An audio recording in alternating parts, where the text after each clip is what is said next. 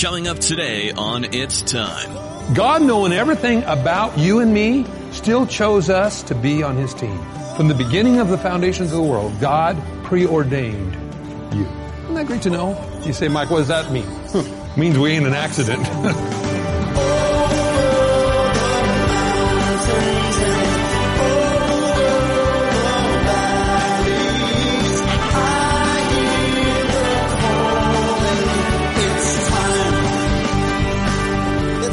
listening to It's Time with Pastor Mike Kessler, the daily teaching ministry from the River Christian Fellowship in Twin Falls, Idaho.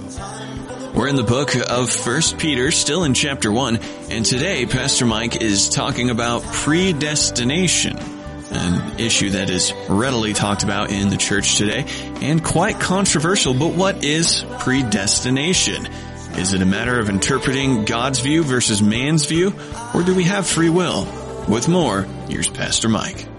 Maybe the first time in your life, have another perspective of life other than your own and you begin to think, wow, you know, in other words, if I do certain things, you, there's a, there's a consequence to pay?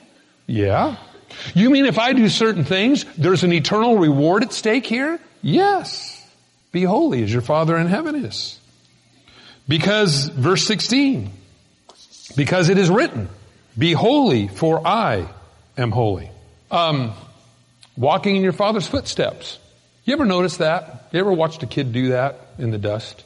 Maybe you did that when you were a kid. Your dad would walk along in, in the dust or in the dirt or in the beach, and you would try to put your feet in your dad's footsteps. And you know what I found? When you're about four years old, that's quite a stretch for your little legs. Because daddy's got long legs, we got short legs. But you know what? You can do it.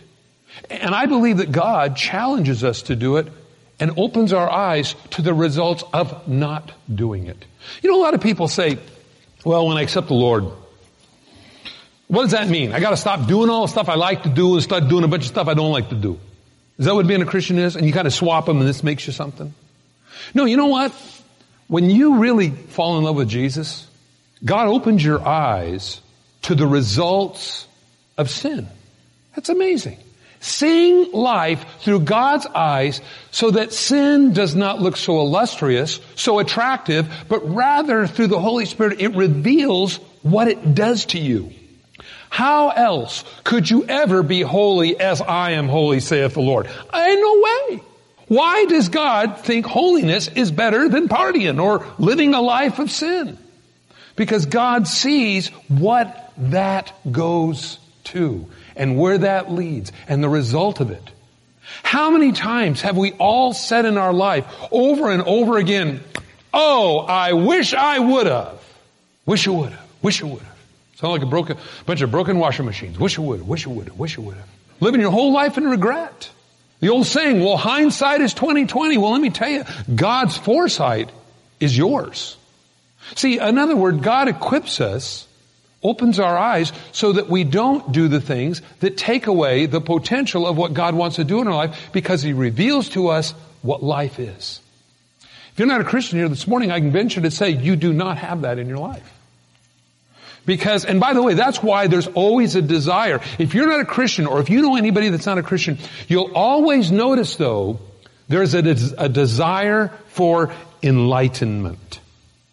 Okay, let's meditate on the third eye in the middle of our forehead. Um, trying to get insight.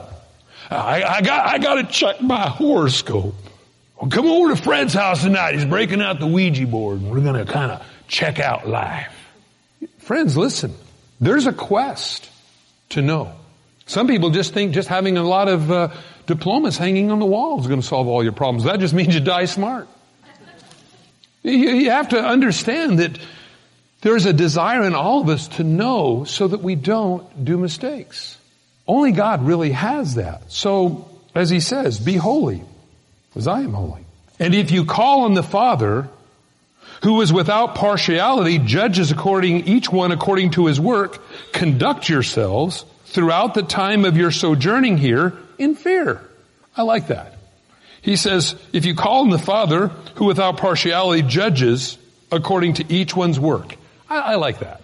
In other words, if you pray And because God doesn't have favorites, that's what without partiality means. That means that God's going to help you do what you're supposed to do while you're living here on this planet. Why you sojourn here? It's interesting.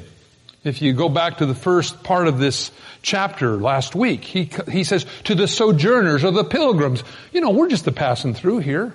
And if you don't believe me, drive by the cemetery. Those are all people who passed through and gone on.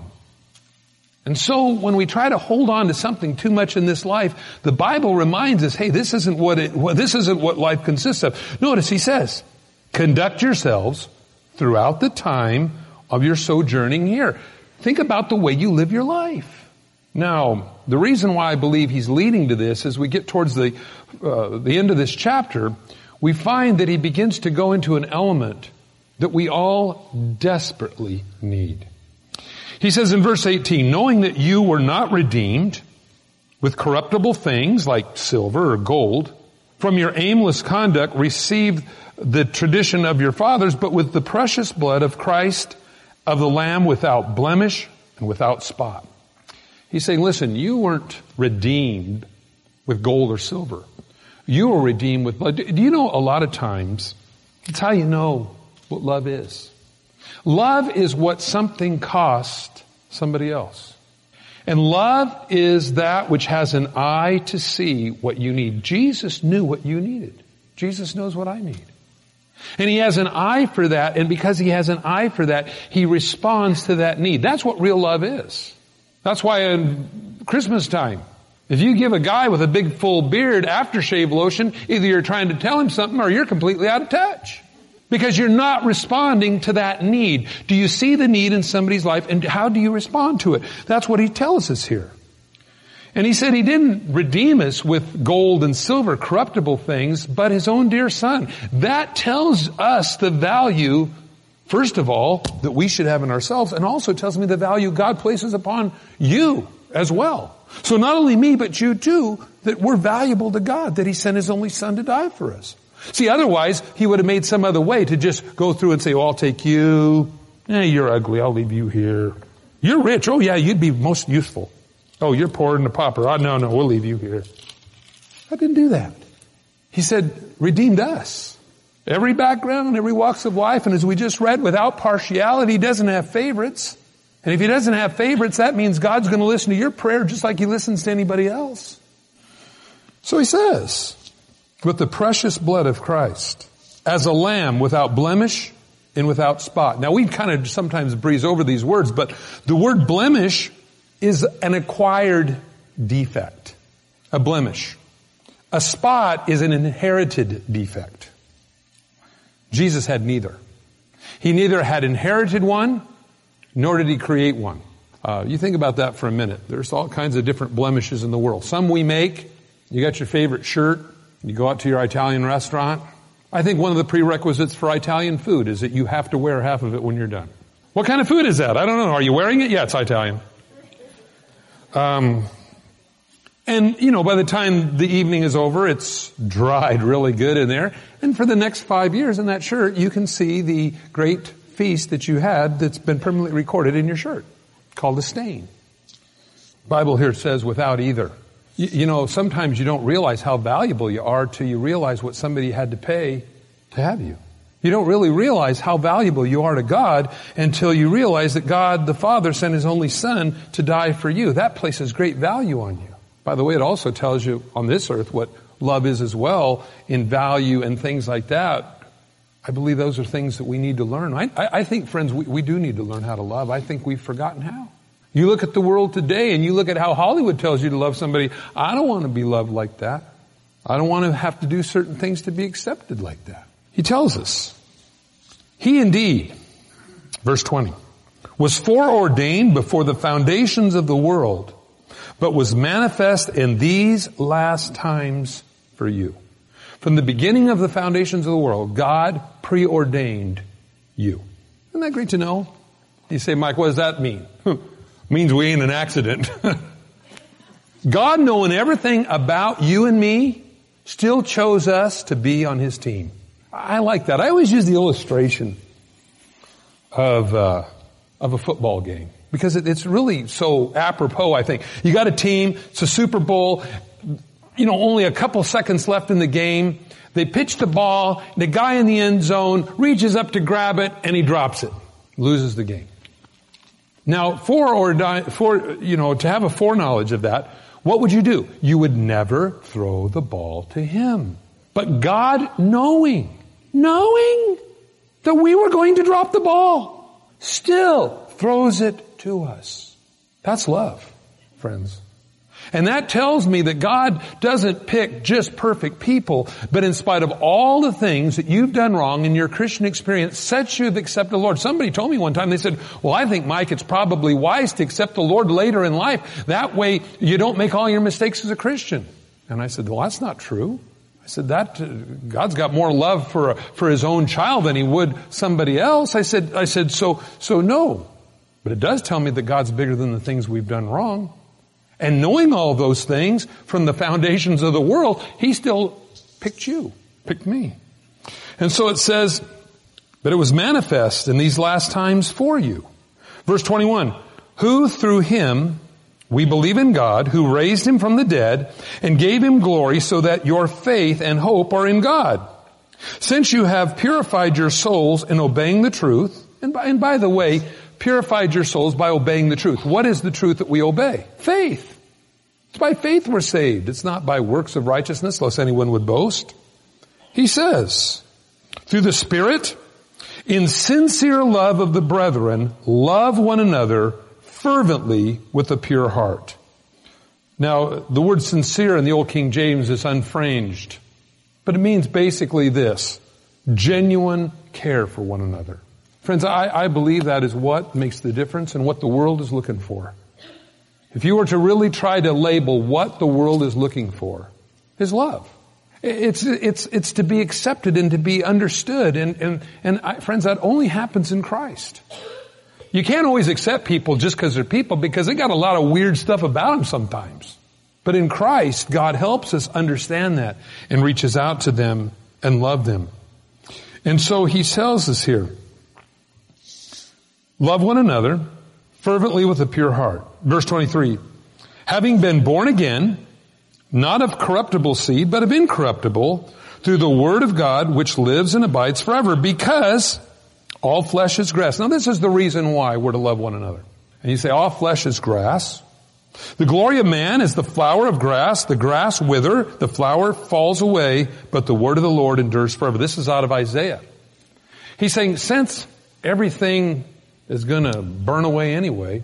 Maybe you ought to have something in your life that's more than just accumulating or having, but rather loving is what's really important. See, see, it goes back to what oftentimes I, I know in our hearts we believe, but we forget. And I, I think Sunday morning is a great time to remind each other of the importance of that. I think Sunday night and Wednesday night and anytime you read your Bible and pray and seek the Lord and talking to friends on the phone or getting with a group of people, you remind one another, hey, people, that's what God's about. You say, but Mike, you don't understand. I've trusted people and I have been burned. We all have. Well, Mike, I've trusted Christians and I have been burned. We all have. And you know what the Bible says about that? You keep loving anyway. There's not, we can't dismiss it. Yeah, there's gonna be goofy people, there always gonna be. And at times we're goofy. Have you ever noticed that? Have you ever looked in the morning in the mirror and seen the goofiest person in the world looking back at you? It's amazing. And we always think everybody else is so much goofier than we are. But we got our quirks. Oh, yes we do. And you say, well, Mike, I'm not as undisciplined as that person. Really? We're the most, un- you know something? We're all bozos on this bus. I'm telling you. We don't go this, we don't do the speed limit. Do we? Rarely. If it's convenient. If I'm not in a hurry. I can be the most law-abiding person in the world if I'm not in a hurry. If I'm in a hurry, well, hey, we're goofy. The Bible tells us that we're to love one another because again, the things, man like the grass, it's going to fade away. You better get your priorities right. And friends, there's not a greater priority that comes down from the Father of lights than the ability to love. Now, again, you can't love in yourself very long. we have an exhaustible supply. But the, the Lord who gives us love, He's an inexhaustible supply who supplies us for everything that we need to do. The last part of verse 25 says this. Now this is the word which by the gospel was preached to you. Love. We have an inheritance in heaven. Be sober then. Think about your lifestyle. Where you're going in regards to where you've been. You know, it's really neat sometimes being a, a pastor because almost everybody that I know in this room, I've known as a Christian. And they're them as a Christian. That's pretty neat. I don't know the past. I don't know how good of person you were or how bad a person you were. If you wrote the cross and the switchblade or you wrote the book cross and the butter knife. It, I don't know the difference because I know people after the Lord and God changes the way we are. Now, sometimes you see that old nature of theirs come through. And I'm saying that we all have that potential. And I'm not saying then that we don't need to be, uh, be aware of people's lifestyles. But I am saying this, that God is at work in His people. And God's at work in you, and oftentimes those people that seem to get under your skin the most, God's at work in them. And what God's called us to do is to love them. Just like we just read, to love one another. Friends, that means that if I have an eye to see how I can help somebody, that's what I want to do. And so may the Lord give you that heart, give you that, and continue to strengthen you as you do that and as you give of yourself and stuff. God sees those things. You know what? Great is your reward in heaven. You have an inheritance. This is written from a person named Peter who messed up many, many times. And yet in all of his goofing up, he still knew God's love. And I would invite you this morning, if you've never experienced God's forgiveness in your life, God's love, we're going to pray. And you can ask the Lord into your life. And you can give Him an opportunity. You can give Him that freedom that He wants to have to change you, to begin to arrange things for you, to make you who He wants you to be. And so if you've never prayed and asked the Lord into your life, we're going to pray right now. And you can ask God to change your life. And just as we read this morning that you have, a, then you'll have an inheritance in heaven as well. And you have a father that challenges you that says, hey, be holy as I am holy. And let God bless you and restore you. You need to be restored. You need insight into things beyond what you know. What a better person to go to than the Lord to give you what you need. And not only that, but to escape the punishment of rejection of God throughout all of eternity. Jesus spoke 11 times in the New Testament about hell. It's a real place. Thank God none of us as Christians ever have to go there. So when you think about your eternity, I would invite you this morning, let God forgive you of your past. And then you'll know where you're going. If you've never prayed, uh, we're going to pray. And you can ask the Lord to come into your life right now. And so if you'd like to pray, maybe you've never prayed before. Um, you just mean this. It's not uh, a formalized ritual prayer. It's just an invitation for you to meet Christ. And then from that point on, you can go and say, okay, God, from now on, I'm gonna, I'm gonna just trust you. I'm gonna give you what you want in my life. And yeah, I want to be sober. I, I, I want to walk like you do, and I want to be like you are. I want to identify God with you in Jesus' name.